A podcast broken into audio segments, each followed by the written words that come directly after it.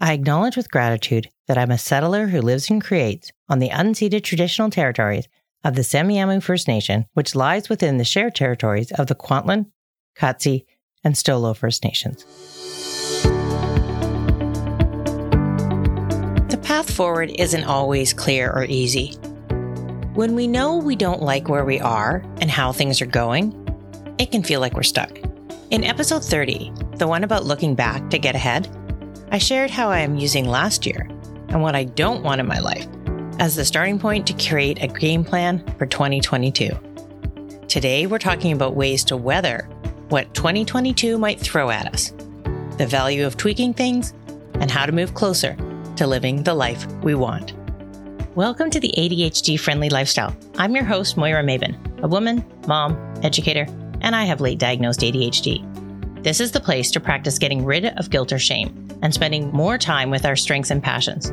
There are things that I wish I had known about my ADHD sooner that are allowing me to make different decisions to make my life more ADHD friendly, and I want to share them with you. For show notes, including next steps, resources, and articles on this topic, visit ADHDfriendlylifestyle.com.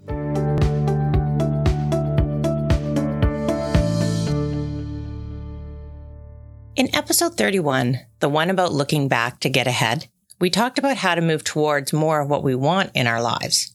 Even in the time from when I did that episode to now, four weeks later, a lot has changed in our world. I was so tired. Well, I got some rest. Our holiday plans were all canceled due to weather, travel restrictions, and the ever evolving pandemic. Not much was going on, so plenty of rest was had. Now that I'm a little less tired, I'm able to think about what I want 2022 to be like. Where do I want to be in 12 months? Well, sometimes it's easier to know or start with what we don't want. I'm ready for some changes in how I do things. And I think we'll all agree that I can take some things down a few notches. With or without ADHD, most people consider me a keener, someone who is eager and enthusiastic. Added to that, I have long tried to plan and organize my way out of ADHD, which isn't possible, in case you're wondering. Despite being a more experienced planner than most of us with ADHD, I experience many roadblocks. I can struggle to accurately know how long things take, how to manage my precious resources of time and energy, and all of that makes execution of said plan a bit of a challenge. I am continuing to grow my skills, but let's just say I'm still a work in progress. The point to all of this is that last year, my annual planning was a tad ambitious. It involved 13 domains, including finances, health, career, family, community. You name it, it had a place in the plan. And I set goals in every one. Some were bigger than others, but all the areas were represented. I didn't have to be actively working on them all at once either. I'm not ruthless but I honestly thought this was the path forward. Yes, in hindsight, even I can see there were problems with my overplanning, but at the time, I was so happy that all the things had a place to be. I didn't have to remember them. They were contained. They were planned for and they did help. And I did get a lot done. But, and this is a big but, I struggled to accept how much time and energy things take. I didn't understand how much time and energy my body needed to heal. I also didn't understand how much I have been trying to shape my life around other people's needs. So by about halfway through the year, I knew that I had more on my plate than I could manage. But like times in the past, I was determined that there was a solution. I just needed to figure it out and quickly. But funnily enough, even if the ideas or solutions are there, bringing them to life can take considerable time, effort, and even money that may not be readily available. What to do instead? Well, over the last six months, I try smaller, more like band aid solutions. Take some downtime, cry, be disappointed, read a book, and get back on the horse. I knew by December that those things weren't really addressing the issue. What did was taking time to process last year by talking, thinking, writing, listening, and then doing all those things all over again. what became very clear was that I had bitten off more than I can chew. I was in danger of repeating patterns of the past that I don't want anymore. And that isn't going to change unless I change it. My experiences of the last year mirrored a lifelong pattern that I don't want anymore because it has too much dissatisfaction, no matter how many positives there are, and ends in burnout. I can recognize that I am nowhere near burnout. That's the good news. After a year or more of healing, learning, and growing in every area of my life, I need a breather. I don't want to constantly be feeling like time is too short, life is a juggle, and I've got too many things to deal with last minute. It's time for me to truly accept that enough is enough and stop looking for ways to try and make it all work. I don't even want to stay the course. It's about getting fewer things on my plate. I want to say no to the things that don't move my life in the direction I want to go in and limit my attention to the things connected to my values and help me be who I want to be. Instead of how I want 2022 to be, a more important question is how do I want to be in 2022? Simply put, I want to sleep well and wake in the morning feeling rested.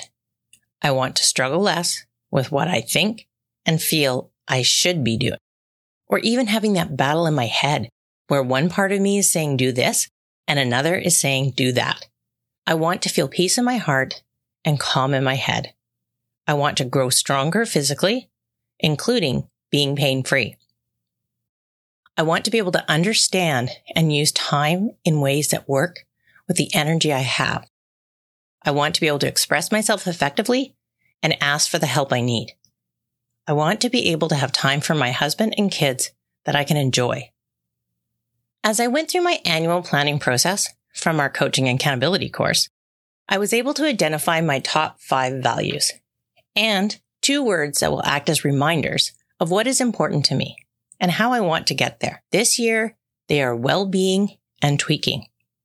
I have them on a daily repeat in my calendar so I can see them every day. The act of practicing each one has a profound impact on the other.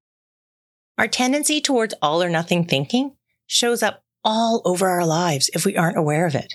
With tweaking, I'm looking to get out of that by finding a balance between taking a leap too far or fast and remembering that small changes can often get us where we want to go. So how did I figure out what to tweak? Going back to my list of goals and values from 2021. What stood out was that there were three groups. Things that are kind of ticking along, ones that I'm ready to put on the back burner for a while, and the ones I'm just not content with. A visual image that helps me with clarity was shared by a coaching group participant who described choosing her goals like this. She sees them as a staircase, and to get to the top ones, she needs to focus on the ones at the beginning first. So my foundation and bottom steps involve strengthening my well-being, having more fulfilling and joyful relationships with those I care about most, along with more fun and recreation in my daily life. In a nutshell, health and well-being, relationships and fun will be the things that get my attention this year.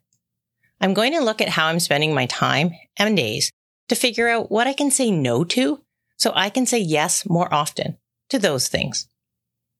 To do that, I will need reminders that if I'm accepting that I don't want to do it all, that means not every part of my life can have my attention and efforts.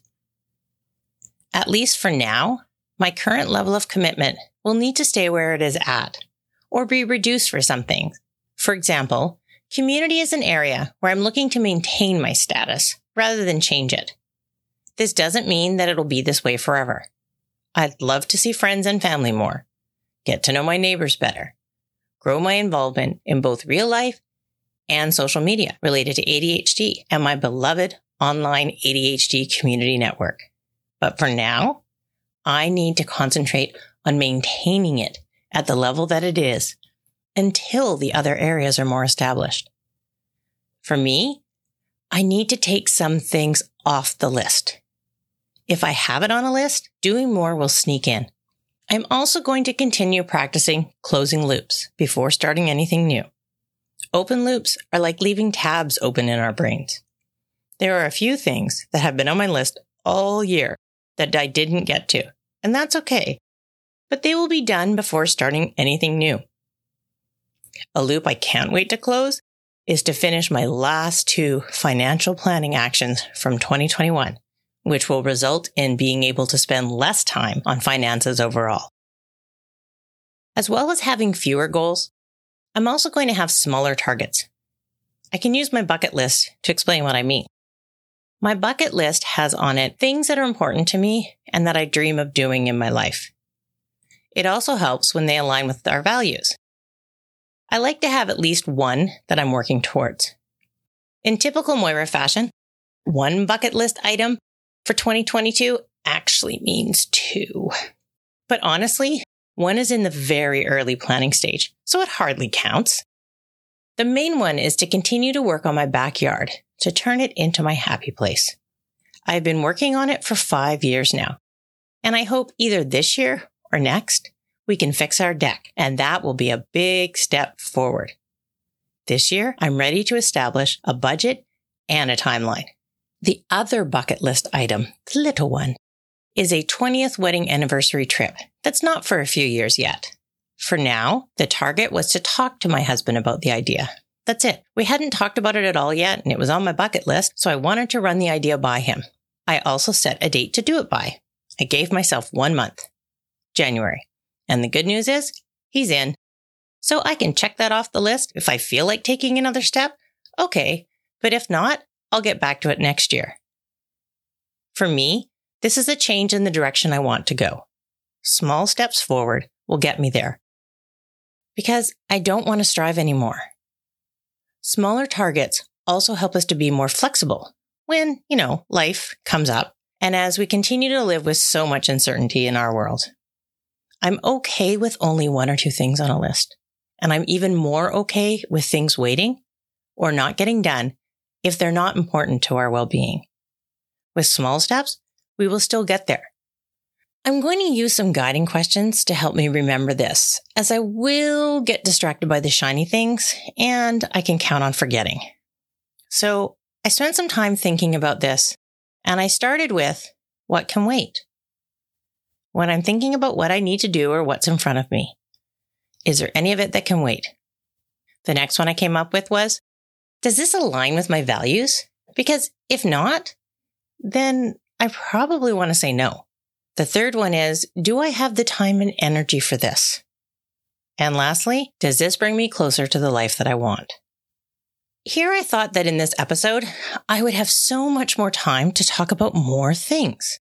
I guess here's one more area in my life where my time awareness is not so sharp. Good thing I can always make another episode. There's going to be one about the ways that I'm going to increase fun in my life.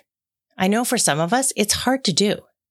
I also have lots to share about how I am tweaking my well-being, more about healing my relationship with food, and having some time and space in our lives for flexibility and a whole bunch of other things. I did know that I would need a separate episode, at least one or more on relationships. There's so much to talk about there, but I wanted to start with how to have more fun and time with the important people in our lives both the ones we haven't seen enough of and maybe those that we've seen a little bit too much over the last few years.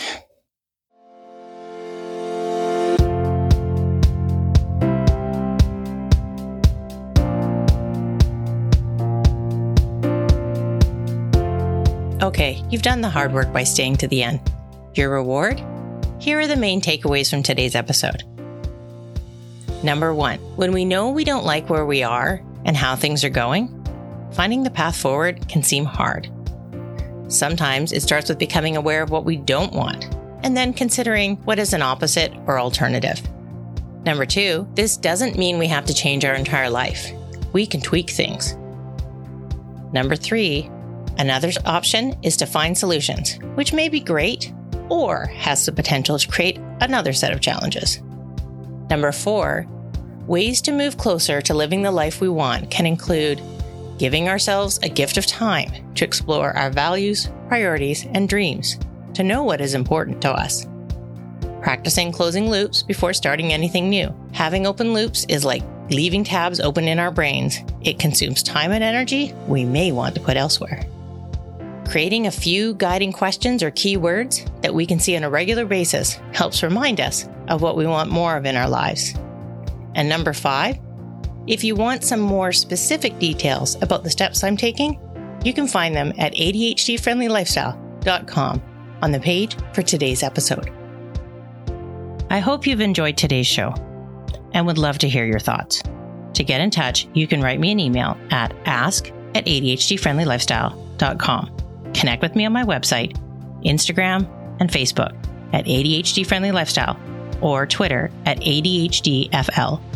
Every episode has a website page with show notes, transcripts, next steps, resources, and articles related to the topic.